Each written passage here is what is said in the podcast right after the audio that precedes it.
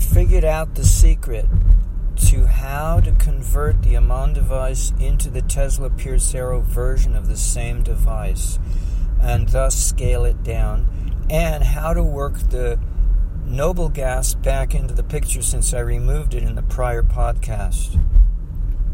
Now that I know that the moving part is the rotating aluminum discs constructed in the fashion of Kit Carson's electrostatic rotary device.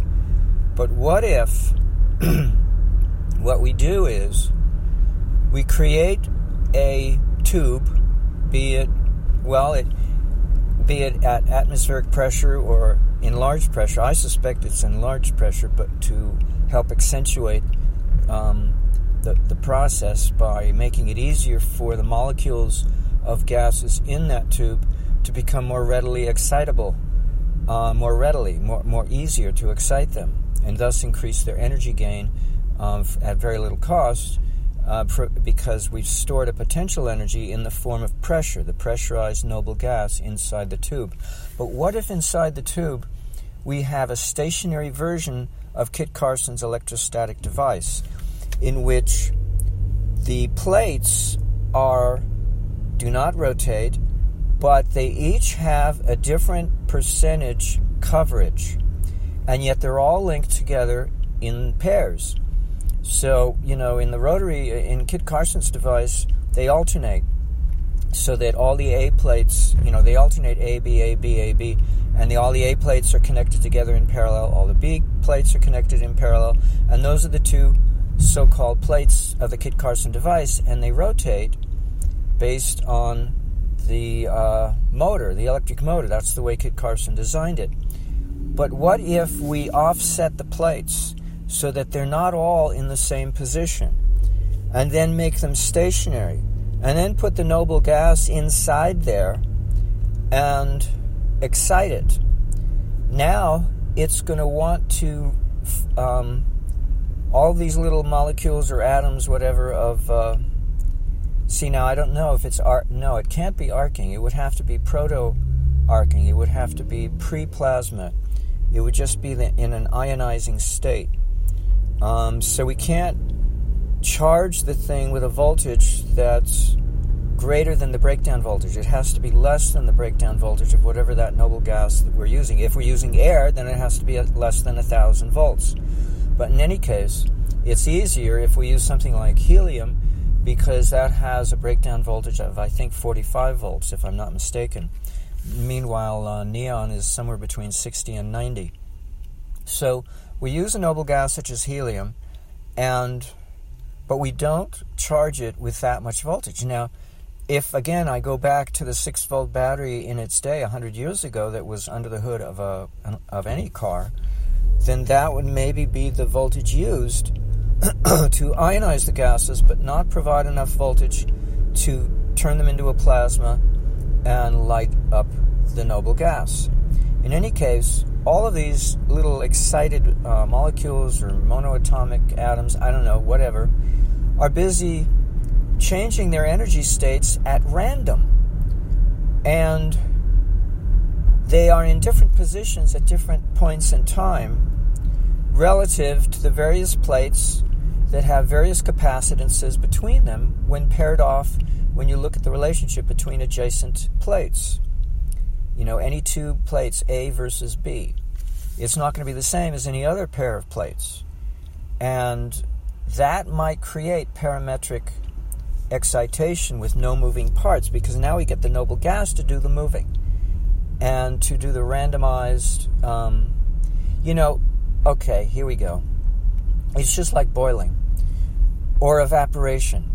Evaporation is a form of boiling in which the molecules are so slowly boiling away we don't notice. It doesn't even have to be boiling temperature per se because that's a collective temperature that we read of the entire pot of water. It's not the temperature of individual molecules of water, in which when water evaporates on the sidewalk, let's say, and the sun's not even out. It's a cloudy day, yet the water is evaporating. Why? Because individual molecules of water have reached the boiling point, while other molecules have reached the freezing point, and everywhere in between. and the total average might be 55 degrees because that's the air temperature outside or the temperature of the sidewalk. Yet the water evaporates anyway because at random, the energy states gets transferred or um, at random certain water molecules are going to be at boiling temperature and will boil off. But we call it evaporation because we don't see it as a collective event that it's boiling. It's happening only among certain molecules of water and not all of them. So this might be what goes on in a pre-plasma pre um, in, a, in, a, in a vesicle of gas in which the collective temperature has not reached breakdown voltage yet, or will at, at all, ever, yet some of the molecules of the noble gas or the atmospheric gas molecules have already reached the voltage breakdown point and they are arcing and reached plasma. That's actually what happens before a lightning strike. Oh, this is very good. So we take an analogy straight from boiling water, which is really no different. The behavior of water, the behavior of a gas, uh, with regard to temperature, pressure, it's all the same. It's not a solid material. So we treat it as a liquid or gaseous medium, which is all the same as far as I'm concerned. You, if somebody wants to beg to differ, let me know. But I don't think the gas law pressure applies any differently. Um, to water as it does to gas.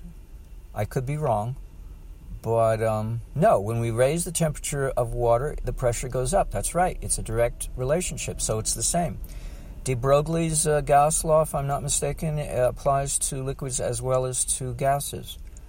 Um, I suppose it re- relates to, to solids somehow, but we won't go there. We don't have to go there, okay?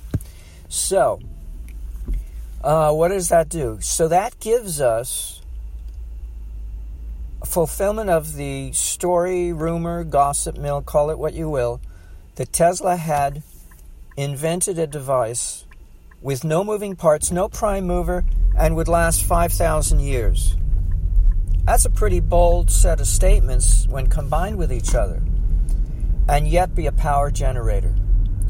And the Ammann device fulfills all those qualities, especially when we convert it into Tesla's version utilized in his Pierce Arrow 1931 exper- um, demonstration to himself, because Peter Savo was only there to look at the gas pressure gauge on the dashboard to make sure the pressurized vesicles or vessels, tubes, glass tubes, would not exceed their pressure.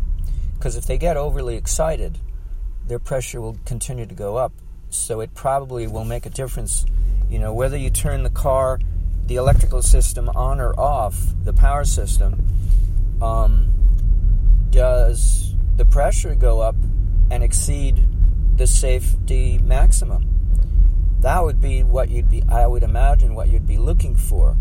Um, not the opposite. I don't think it's a danger if the pressure should drop, but if the pressure should exceed its maximum, that would be the danger.